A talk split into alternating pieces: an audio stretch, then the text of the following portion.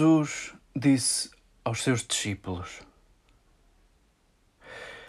Sabei isto: se o dono da casa soubesse a que hora viria o ladrão, não teria deixado arrombar a sua casa.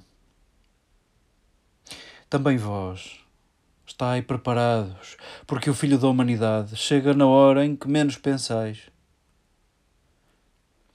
Pedro disse-lhe: Senhor, é para nós que dizes essa parábola ou é para todos? O Senhor disse: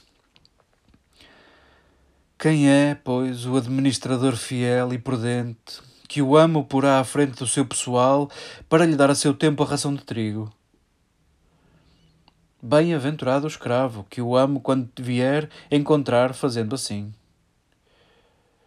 Digo-vos de verdade que o porá à frente de todos os seus bens.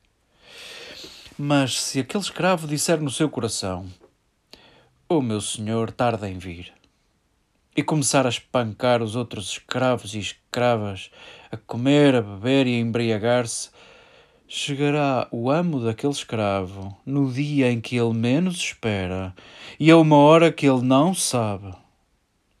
Então irá cortá-lo ao meio e dar-lhe um lugar como os infiéis. O escravo, que conhecendo a vontade do seu senhor não se preparou e não agiu conforme os seus desejos, será esfolado com muitas chicotadas.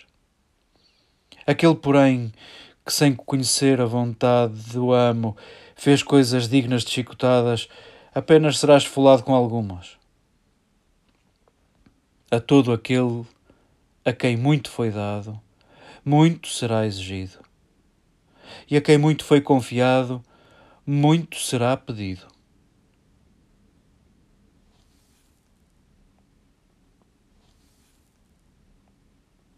Queridos irmãos e amigos, disponhamos-nos a aceitar estes textos que são que nos são servidos para saborearmos nesta hora. Queremos que sejam Queremos que seja uma oportunidade. Oportunidade de revisão, oportunidade de conversão, oportunidade de adesão a Jesus, de seguimento de Jesus, de nos aproximarmos dele. Cada um tem consciência e inteligência suficientes para acolher este texto e deixar que este texto, como a chuva destes dias, empape, empape o nosso coração empape a nossa vida.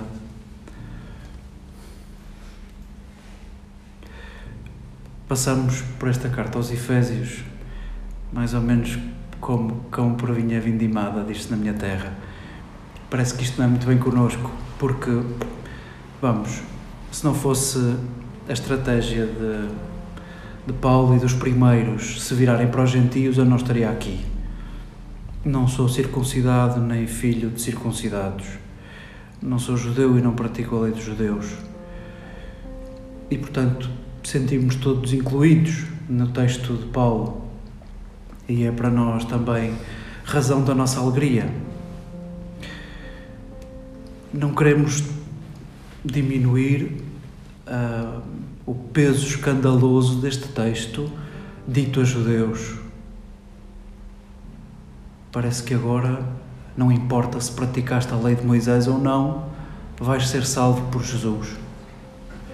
E isto para quem cumpria a lei, para quem sabia a Torá de cor, para quem cumpria os 613 preceitos a que a lei obrigava, para quem sabia tanta coisa de cor, para quem praticava tanta coisa. A primeira interrogação é como é que isso é possível? Eu que faço tanto, agora quem não faz aquilo que eu faço vale igual? É salvo da mesma maneira? Claro que não. Qualquer judeu resistente à mensagem de Jesus dirá claro que não, como disseram muitos fariseus, como disseram todos os que se foram avolumando no grupo dos opositores de Jesus. Claro que não. Claro que não.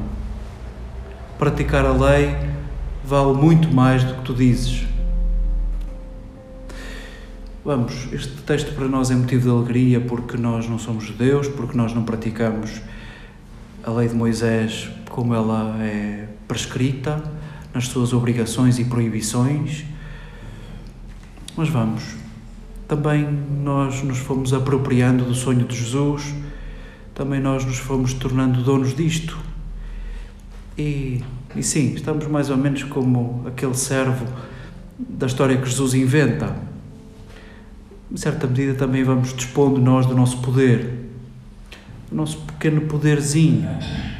Se em cada um de nós há uma criança, diz o povo, também dentro de nós há muita coisa. Também há sensibilidade feminina dentro de nós, também há tirania dentro de nós. Essa expressão do dentro de nós o que quer dizer é que somos complexos, somos inclassificáveis, somos muita coisa. E, e sim, queremos lembrar-nos disto para a nossa conversão, queremos lembrar-nos disto para a revisão da nossa vida. É possível nós irmos convertendo isto de nos sabermos aqui sem porquê, isto de nos sabermos dentro do grupo de Jesus sem porquê, isto de Jesus nos ter escolhido sem porquês, vamos convertendo porventura em pequenos tiranos, no alto das nossas mini certezas, no alto da nossa arrogância, do nosso pequeno poderzinho. E sim, isso vai vai cegando-nos, vai fazendo com que aquilo que eu dou como certo tenha que ser certo para os outros aquilo que eu dou como adquirido tem de ser assim para os outros. Isso impermeabiliza-nos ao processo de conversão, ao processo de dependência uns dos outros. Acolhamos a história de Jesus neste contexto. Jesus, que exagero é este? Comparar Deus a um ladrão? Comparar Deus a um ladrão? Que exagero, Jesus! E que boa essa reação! porque é de exagero que se fala nesta história. É de exagero que se fala. Eu atrevo-me a dizer que não tenho medo algum daquelas vergastadas, porque não consigo acreditar que o mesmo Deus de Jesus seja tão mesquinho como eu, a ponto de bater em quem ele não gosta. Quem ficou aquém, quem não gosta, vou bater. Para isso chego eu, não é preciso mais Deus nenhum. Talvez esta história não seja para nos meter medo, até porque sabemos que o medo não nos forma, não nos educa, o medo não faz nada connosco.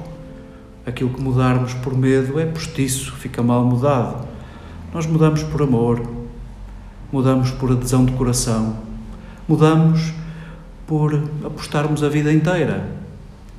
A nossa mudança é da ordem da inteireza, da inteireza da nossa vida. E talvez seja aí o ponto de chegada deste texto. Deixem-me dizer assim: neste exagero, que fica claro é que a vida não se salva medida. Isto de nos medirmos quem pratica, quem não pratica, isto de medirmos-nos com o exercício do nosso poder a partir das nossas pequenas certezas, serve para nos dividirmos, serve para nos fragmentarmos. E o que Jesus nos pede é aquele administrador fiel e prudente que basicamente, diz-nos a história, cuida, cuida, cuida. Serve-nos esta história para nos lembrar da nossa tarefa de cuidadores e não de fragmentadores. Importa muito pouco que impunhamos as nossas certezas sobre os outros, importa-nos muito mais conhecer as razões do outro, dispor-nos à escuta. Possa este texto ajudar-nos a, à conversão, à conversão do olhar sobre os outros, à conversão do olhar sobre as nossas certezas, sobre aquilo que damos por adquirido. Porventura, conversão à surpresa, já que Jesus se atreve a dizer que Deus é como um ladrão. Olha, é diferente de todas as categorias que tu conhecias. Nós que imaginávamos o Deus Todo-Poderoso, nós que associávamos o Deus à omnipresença, à omnisciência, de repente, Jesus atreve-se a compará-lo a um ladrão para te lembrares que ele te surpreende, que ele te surpreende.